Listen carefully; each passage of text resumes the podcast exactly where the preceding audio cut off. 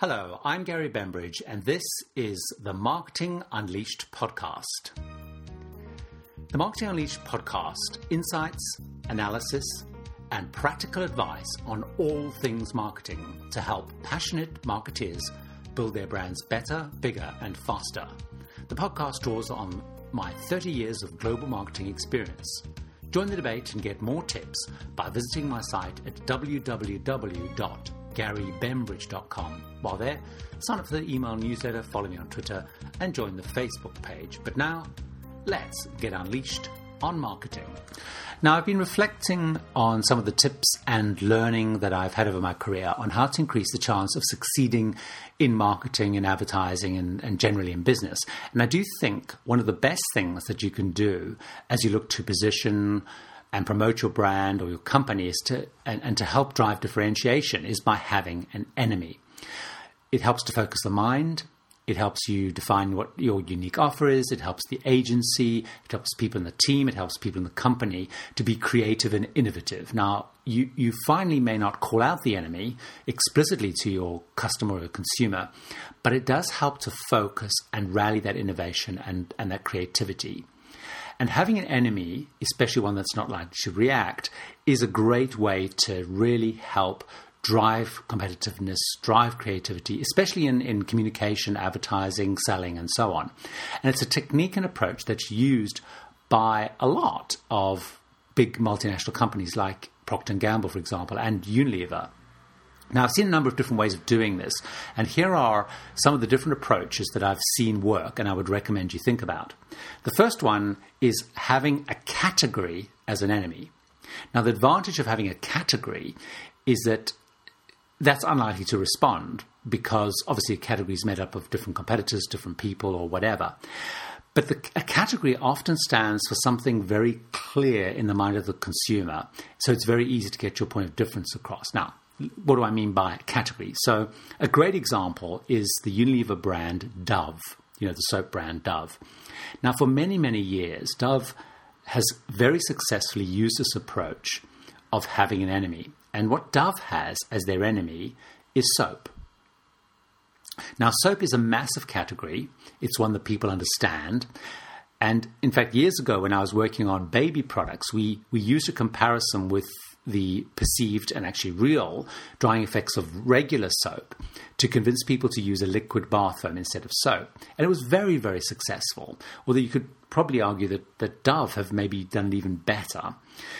Now, soap has been the enemy for the very successful Dove Quarter Moisturizer Soap Bar for a very long time. They have uh, many, many TV ad examples of, it, but probably the most famous example is where they used litmus paper to show the pH of various types of soap.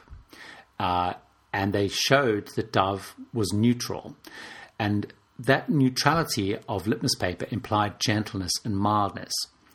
And it was very interesting because they, they basically, the fact was that Dove was neutral from a pH perspective.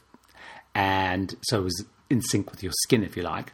And other soap was much more acidic or whatever. So it was a very powerful way of using soap. They've had, done a more recent example in, in, the last couple of years, which I've seen in a couple of countries, but certainly in the UK, where they get women to take different types of soap, whether it's normal soap, baby soap, whatever, and to wash a mirror.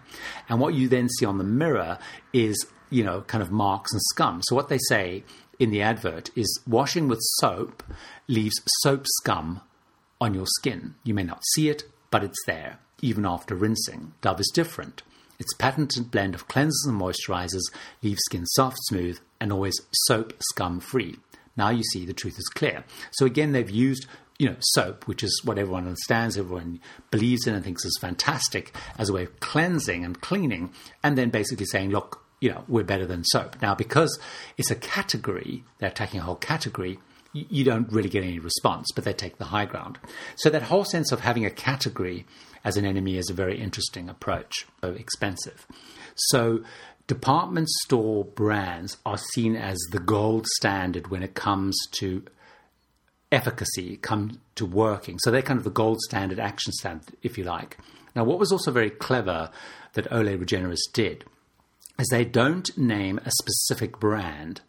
And in the early ads, for example, they compared themselves to in the U- US they, to they compared themselves to a three hundred and fifty dollar cream. It actually went up, I think, at one point about seven hundred dollar cream.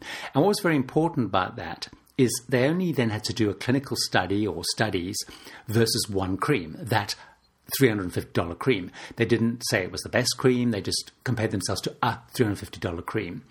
But they managed to get the impression that they were better than all. So, for example, I'll, I'll just give you a quote from, from an ad. This was a television ad, but this is what the ad said is, we were flattered when we learned Regenerist beat the $100 cream, floored when we whipped the $350 cream, and flabbergasted when we creamed the $700 cream.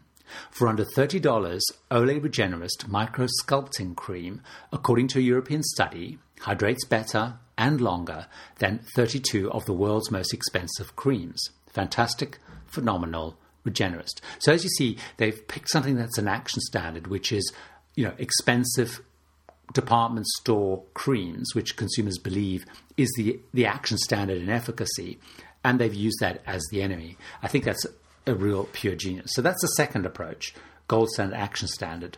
And the third, and probably the, the most common approach, is the market leader. And this is the most used, it's the most expected. And particularly, you see it in the US a lot, where, for example, all headache pills seem to refer to Tylenol, which is the market leader, or certainly was the market leader. Personally, I, I I worry about this third approach because I sometimes wonder whether actually the constant referral to the market leader, you know, may end up just reminding people who the leader is and that it's it's very good, but it's still a definite approach. And I'm sure there's many other examples of uh, you know using an enemy, and I'd love to hear from you if you do, either with a comment on the blog or, or email me. But I think having an enemy is really important. It, it, it inspires, it focuses minds, it helps you differentiate. And the three most successful approaches I've seen is number one, using the category as an enemy. So, for example, Dove and soap. The second example is picking a gold standard action standard. So, whether it's you know dermatologists, uh, you know, use. Oh, Colgate's a great example. You know, Colgate for many years would talk about you know the toothpaste that more dentists use at home and, and that's very uh, important approach. I think that's a very exciting approach and a very creative approach. And the third is, you know, the market leader. Show that you're better than the best sold product. So that's my thought for this edition of Marketing Unleashed. Hope you enjoyed it. And until next time, here's to some great marketing. That was the Marketing Unleashed podcast insights, analysis, and practical advice on all things marketing please visit my site at www.garybembridge.com for more. While there, subscribe to the newsletter, follow me on Twitter, and join the Facebook page.